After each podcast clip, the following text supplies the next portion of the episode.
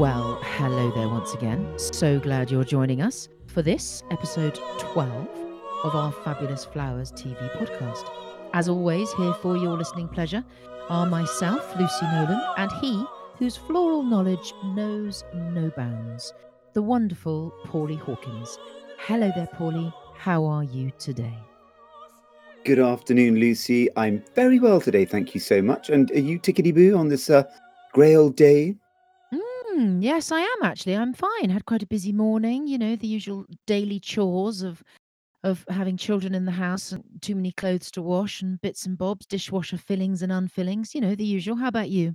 Oh, it's endless glamour. Well, you know, bit of businessy work stuff. Um, my contract starting again every Monday, so lots of contract lists to do, and uh, a bit of a haircut yesterday. Thanks for noticing. Oh, yes, because In fact, you have two, because we can see each other, listeners. We can see each other, and I can see that. I think you've had one as well, Lucy. You're looking very uh, flaxen, can I say? Oh, thanks very much. Yes, um, we can see each other because we have this uh, wonderful um, method of recording our podcasts now, where we've discovered um, a little button that says video. So for the last ten weeks, we've been doing it without looking at each other, and now we have the excitement of seeing each other's faces. So I too have had a haircut, Paulie. It's true. Um, something that my very lovely 14 year old daughter assisted me with. So it's Hmm. somewhat shorter than I had perhaps envisaged. But as I said to her, it will always grow back. I have to say, she's done a lovely job. It looks nice and swingy and very full and bouncy, if I may say so. But um, no, it's lovely to see you. And I think um, as long as I, I- mustn't make any silly faces, that's the No, thing. don't put me off. Don't put me off. Um, right, No, down to business, Paulie. Down to business, because that's why we're here. Yes. Uh, this week, I know we're focusing on one of your go-tos for height, for ethereal shape. Um, I know you use these a lot in your incredibly unbelievable and gorgeous displays. And I myself am very looking forward to hearing all about these rather lofty yet vibrant blooms. So go ahead and do tell. Well, yes, Lucy, thank you for that lovely introduction. And this week we are going to shine our flowery light on Delphinium. Mm, delphiniums. I It's love fun- Yeah, delphiniums, don't we love them? We love them, we lovely. And, and they too, weirdly, are a member of the same family as our lovely ranunculus and buttercups, which we chatted about in other podcasts. Yes. Um, it's so weird to think that such a tall, majestic flower should be related to the, something that looks completely different, i.e., the ranunculus. But Hmm. strange old world of um, old world. botanics, I think that's Yes. the word. Yeah, but there are there, I mean there are so many of them, Lou. There are there are three hundred species, and um, they're perennials. And um, the um, the Latin, the Latin on FFTV, Mm. Latin Latin. blah, blah, blah, I have to get my teeth in for Mm. this.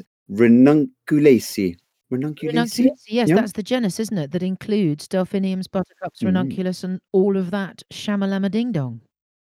Yeah, yeah, definitely a lot of shamalama ding dong, and they they they're native throughout the northern hemisphere, and they also well they originated from high on the mountains in tropical Africa. Can you believe it? Um, Mm. but delphiniums, to me, you know, they are what I call herbaceous.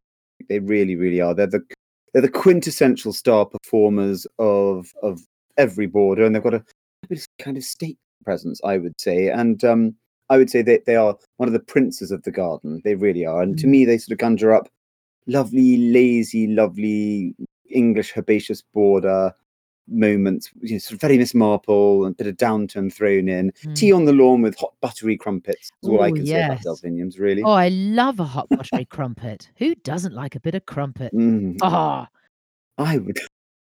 I have to say, I'm quite starving now. Mm. Um, but they, they are there's towering, majestic spires, and they come in beautiful hues of blues, hues of blues. I like that. Mm.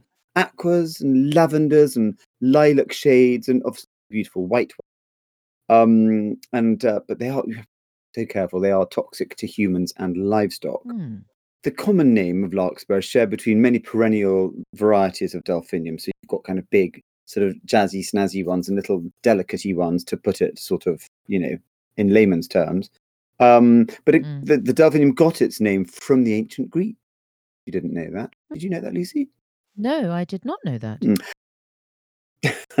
well, it actually means dolphin due to the shape of the blooms, because each little flowery rosette looks a bit like a dolphin in some Oh, kind of way. that's lovely. I love But that. the I know, isn't that lovely? Makes me Hmm. think of that dolphin in Ireland. What's it called? Fungie.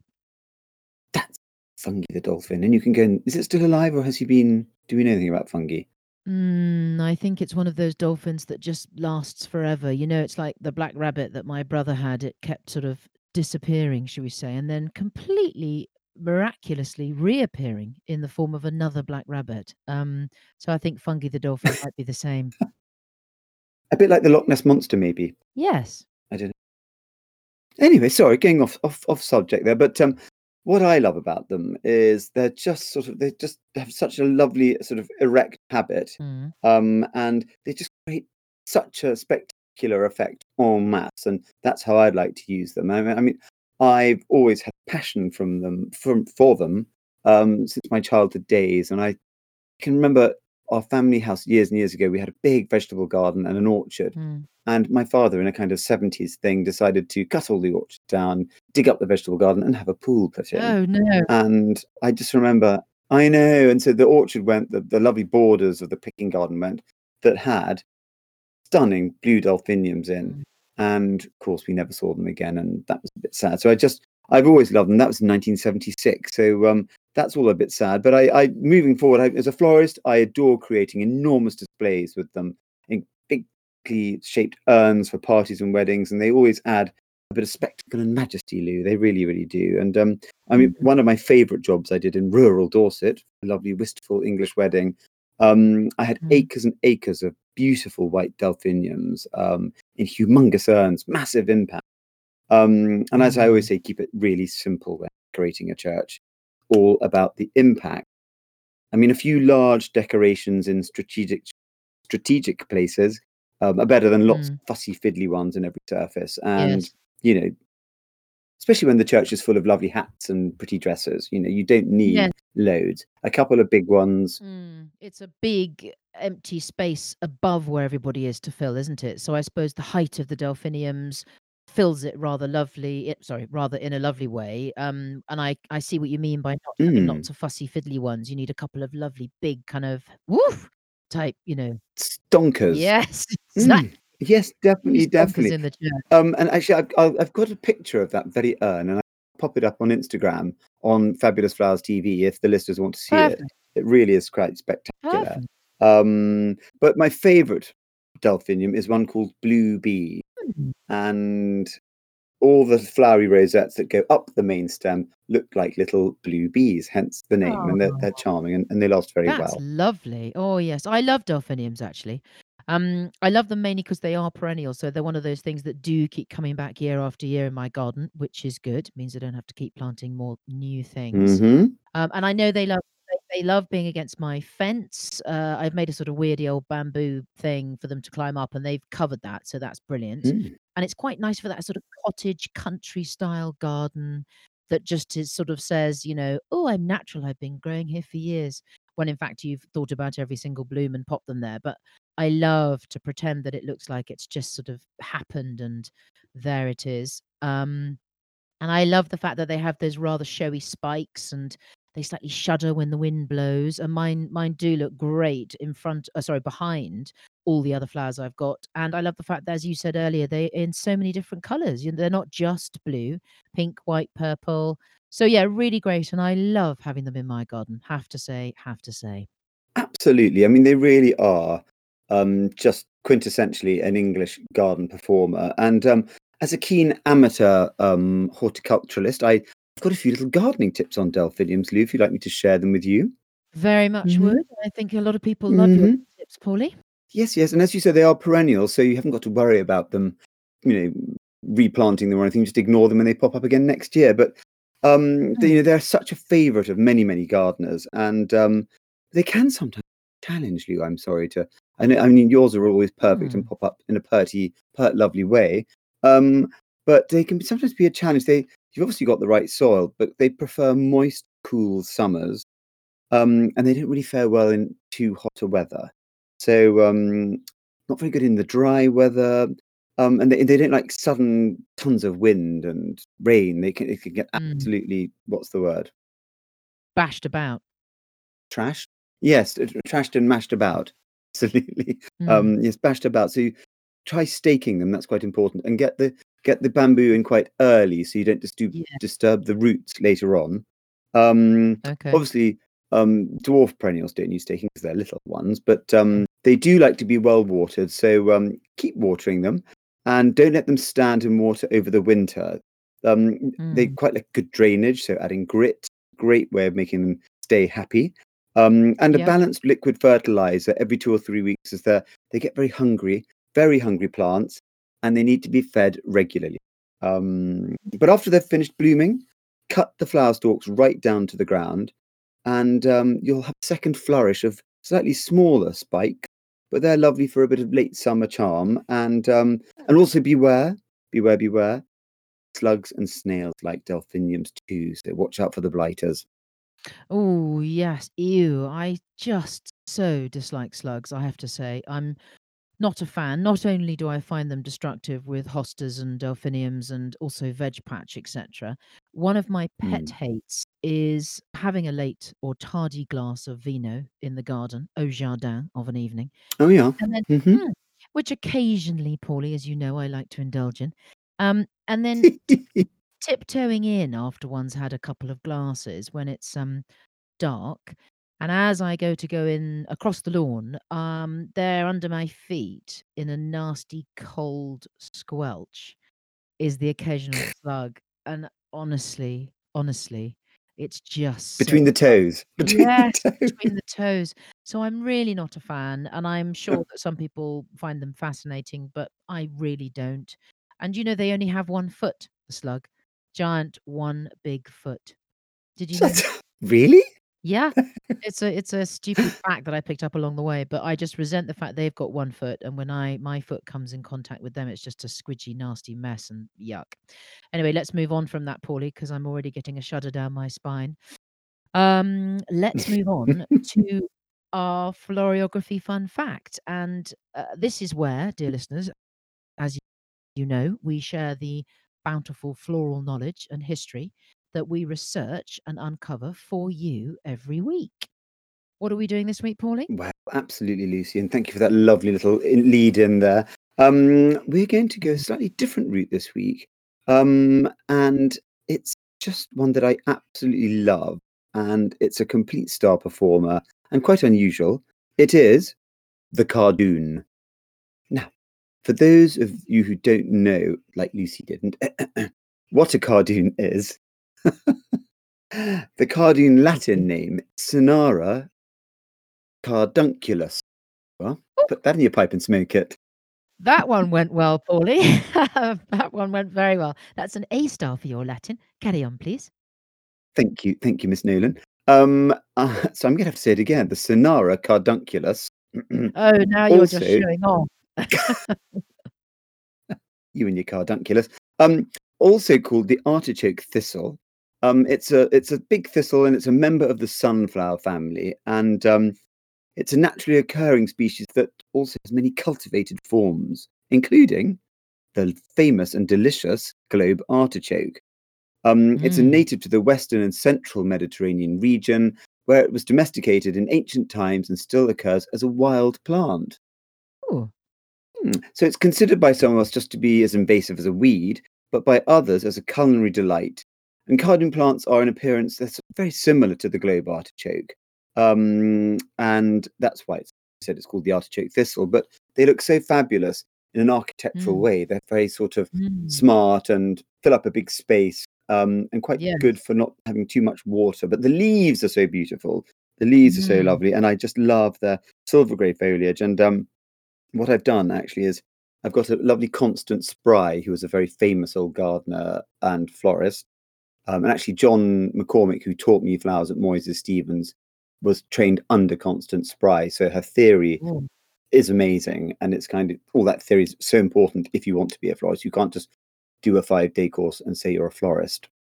Anyway, so back to Constance. She um, has this book, and I've um, every it's black and white, and it has one plate for June, one for July, and the one for June is of some Oriental poppies and some um, cardoon Card- leaves, and the leaves are so amazing. They're stunning, stunning, stunning, stunning. I might pop that picture up as well. Yes, good idea. Absolutely.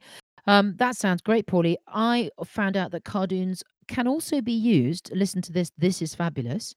As a vegetarian source of enzymes for cheese production. Really? Yeah. So in Portugal, there's additional coagulation of the curd relies entirely on this vegetable rennet. So it's the kind of it's the juice that makes the the curd turn into cheese.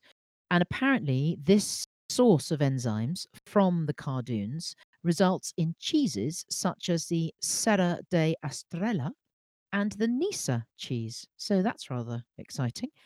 Um, they're also considered Who'd have thought? I know. So they're also considered a vegetable, as you mentioned, as they are a member of the artichoke family.